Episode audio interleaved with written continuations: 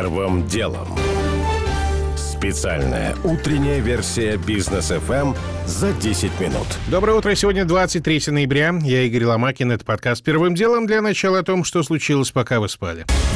Новые санкции в связи с «Северным потоком-2» вводят США теперь против двух морских судов и одной связанной с Россией кипрской компании. Об этом сообщил глава Госдепа Энтони Блинкен. Первая реакция последовала от посла России в США. Анатолий Антонов сказал, что диалог через санкции неприемлем и нарушает международное право, и что Москва рассматривает действия Вашингтона как недобросовестную конкуренцию. Как пишет Блумберг, администрация США полагает, что «Северный поток-2» начнет работать через пару месяцев. Тем временем канал CNN утверждает, что администрация Джо Байдена рассматривает возможность отправки на Украину своих военных советников, а также дополнительного вооружения. Упомянуты противотанковые комплексы «Джавелин», минометы, переносные ЗРК «Стингер» и даже купленные в России вертолеты Ми-17. Белый дом, согласно этой информации, реагирует на сообщение о том, что Россия концентрирует войска рядом с украинской границей. Правда, представитель администрации Джен Псаки эту информацию комментировать отказалась. Продолжение темы в основной части выпуска выпуска.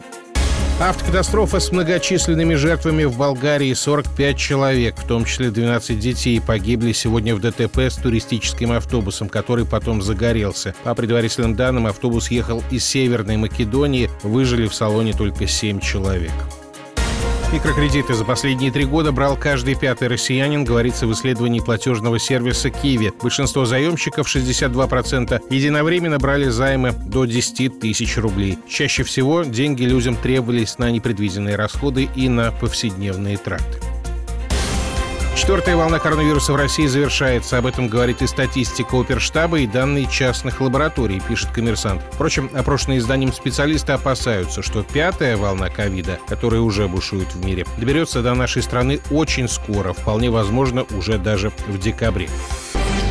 Первым делом. К основным темам. Российский рынок акций вчера обвалился. Индекс Мосбиржи потерял более 3,5%. Индекс РТС вообще 5,5%. Такого падения не наблюдалось на нашем рынке с карантинного апреля прошлого года. Рубль тоже подешевел. За доллар впервые с августа давали 75, за евро впервые с сентября 84,5. Как ни прискорбно, во многом это реакция на продолжающиеся публикации американских СМИ о том, что Россия якобы вот-вот нападет на Украину. Агент Агентство Bloomberg даже описало план вторжения сразу с трех сторон силами 100-тысячной группировки. Не самую типичную ситуацию комментирует инвестиционный стратег УК «Ари Капитал» Сергей Суверов. Геополитические риски сейчас занимают центральное место на валютном и фондовом рынке, и западные СМИ активно педалируют тему возможного вторжения России на Украину. Об этом появляются все новые и новые публикации, и, конечно, это заставляет иностранных инвесторов российские активы серьезно нервничать. На этом фоне снижаются и рубль, и фондовые активы. Ну и иллюстрацией такого поведения инвесторов можно, например, считать то, что одним из лидеров падения стали акции Тинькофф, в которых много иностранных инвесторов, и с учетом того, что акции выросли хорошо в этом году, есть возможность на росте этих политических рисков немножко зафиксировать прибыли. Кстати, абсолютным лидером падения вчера на Мосбирже стал Яндекс. Потери составили почти 9%. Сбер и Газпром подешевели за вчерашний день на 5,5%. В Вашингтоне, между тем, не понижают градус. Пресс-секретарь Белого дома Джен Псаки несколько часов назад заявила, что американская администрация серьезно озабочена из-за, цитата, угрожающего военного присутствия России на границе с Украиной и призвала Москву к деэскалации. Когда же журналисты попросили Псаки прокомментировать то, что Россия все сообщения о возможном вторжении отрицает, услышали в ответ, что у российской пропаганды длинная история. Первым делом. Кто кого перехитрил, еще не закончился ноябрь, с которого Молдавия получает от России газ по новому контракту, а «Газпром» уже угрожает остановить поставки. Дело в том, что Кишинев, который ранее сумел договориться о выгодной для себя цене, вдвое ниже рыночной, в обмен на обещание платить по старым долгам, в итоге и за новый газ тоже не платит. Вчера вечером «Газпром» объявил, что дает Молдавии на поиск денег двое суток, а потом перекрывает трубу. Все логично, говорит ведущий аналитик фонда нацэнергобезопасности Игорь Юшков. Логика такая, что если вы не платите даже за текущие поставки газа, то как вы будете расплачиваться с нами по долгу? И вы, получается, и долг нам не собираетесь отдавать. У Молдавии нулевая переговорная позиция. У них была задолженность. Они сами требовали, чтобы их перевели на систему контрактов с привязкой к спотовым рынкам, а теперь дали заднюю во время переговоров уже и сказать, что спот это очень дорого, и мы не можем платить по нему. Альтернативных поставщиков никаких нет. Попытки купить газ в Румынии и на Украине ничего не увенчались, там все предложили цены еще выше, чем предлагает «Газпром». Любопытно, что компания «Молдова Газ» долги подтверждает, как сказал ее глава Вадим Чебан. Речь о сумме примерно в 74 миллиона долларов. Это просрочка за октябрь и половину ноября. Чебан заверил, что компания уже обратилась к правительству Молдавии с просьбой дать денег на погашение долга. Первым делом.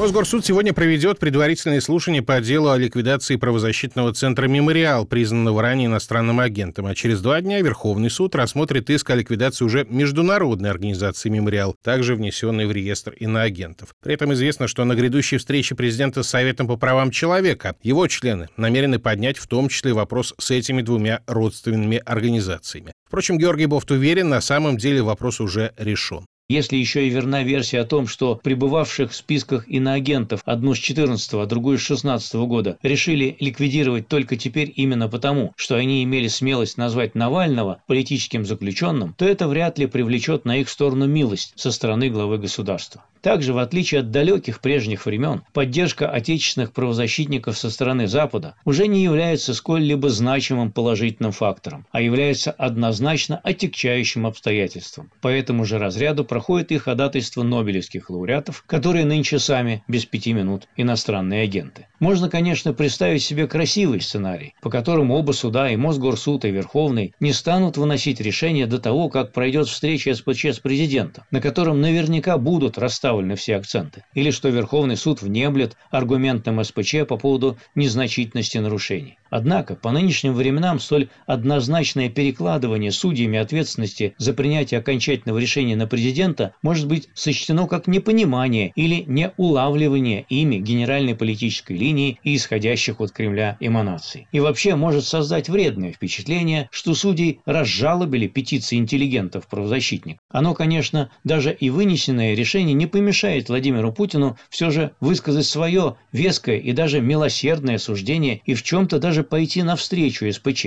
Но почему-то кажется, что он не пойдет при этом наперекор Генпрокуратуре. Георгий Буфт. Первым делом. Пассажиропоток в Татарстане снизился до 30% после введения с понедельника QR-кодов на транспорте. Это предварительная оценка властей республики по итогам первого дня действий новых правил, которые пока похожи на плохой эксперимент. Сообщалось о конфликтах и даже о драках с кондукторами, о задержках транспорта и о взлетевших вдвое ценах на такси. По итогам понедельника основных вопросов два. Сколько еще власти Татарстана готовы держаться за меру, которая вызвала хаос, и согласована ли эта мера была с Москвой, говорит эксперт Института гуманитарно-политических исследований Владимир Слатинов эксперимент явно не удался, и мы это видим, и мы можем представить себе, какой хаос начнется в городах страны, если этот эксперимент будет распространяться дальше. Более правильным было бы тестирование этого режима в самолетах и поездах, а затем уже его экстраполяция на общественный транспорт, хотя это, повторяю, идея довольно спорная. Замглавы Минтранса Татарстана Андрей Егоров вчера в эфире «России-24» не смог сказать, сколько продержится ограничение, может неделю, а может месяц. Все будет зависеть от эпид-ситуации, которая пока неблагоприятная, сказал чиновник. Между тем, власти Ханты-Мансийского автономного округа до 5 декабря ввели режим обязательной самоизоляции для непривитых жителей трех основных городов и нескольких поселений. Местным поначалу показалось, что ничего страшного, говорит журналист газеты «Здравствуйте, нефтеюганцы» Нафиса Шахирова. Да-да-да, гулять можно, собак выгуливать можно, в аптеке можно, магазины продовольственные можно. На работу, конечно, можно, да. Там еще написано для оказания помощи родственникам, кому там за 60. То, что можно, там расписано. А что вот нельзя, ну, я, если честно, призадумалась. Однако чуть позже РИА Новости опубликовала скриншоты электронной заявки на выход из дома в Югре. И выяснилось, что непривитый пользователь должен онлайн указать паспортные данные и цель выхода на улицу, маршрут от точки до точки, установленные нормативы по времени. РИА пишет, что на вынос мусора дается полчаса, на поход в аптеку два часа. Дети до 14 могут выходить на улицу только в сопровождении взрослых. Первым делом.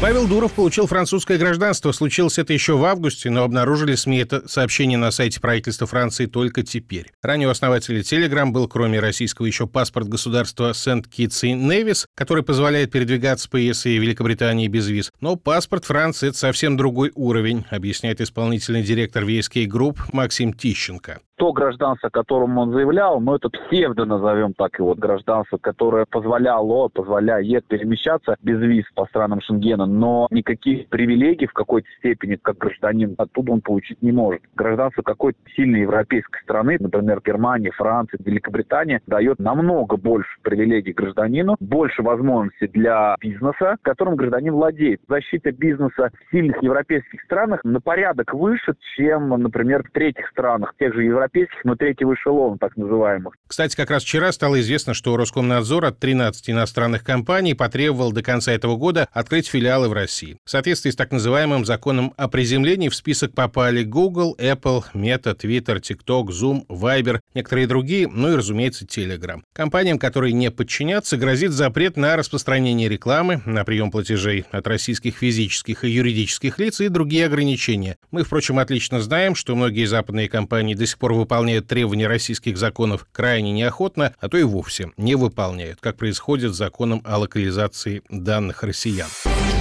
Первым делом. Уже не успеваю рассказать подробно о том, что МС-21 все-таки полетит уже до Нового года и с полностью российским композитным крылом. О том, как Георгий Бофт смог получить QR-код, которого добивался несколько месяцев, а вот многим другим россиянам так не повезло. И обращаю внимание на социальную акцию «Бизнес ФМ. Осторожно, мошенники». Ее мы делаем вместе с нашими слушателями и подписчиками телеграм-канала «Премьера» в эфире сегодня. У меня ж пока все. Это был Игорь Ломакин и подкаст «Первым делом». Кому мало, переходите в бродкаст. Первым делом. Специальная утренняя версия «Бизнес ФМ» за 10 минут.